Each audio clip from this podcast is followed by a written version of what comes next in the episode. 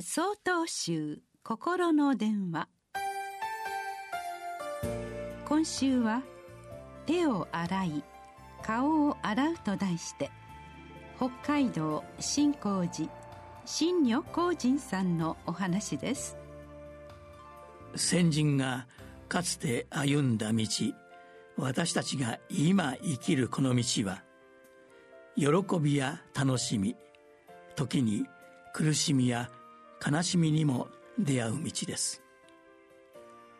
自然災害に加えコロナウイルスという未曾有の災害に世界が包まれました。得体の知れないものへの恐怖を私自身強く感じます。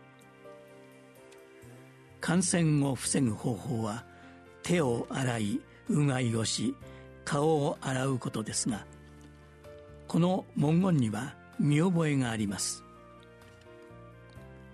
道元禅師が表された消防現像洗面の巻でした。一貫丸ごと洗顔と歯磨きを修行として徹底することが仏として生きる私たちの自然な行いであるということが記されています。恩師に尋ねたことがあります。なぜ一冊をかけて洗顔と歯磨きを強調されたのでしょうか。恩師は答えてくださいました。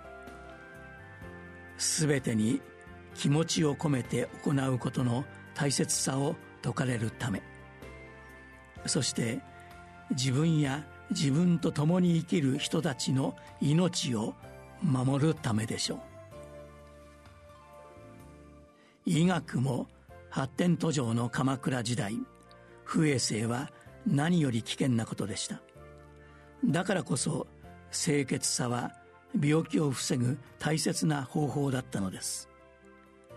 ましてや誰かが伝染病にかかれば全員の命が危険にさらされます。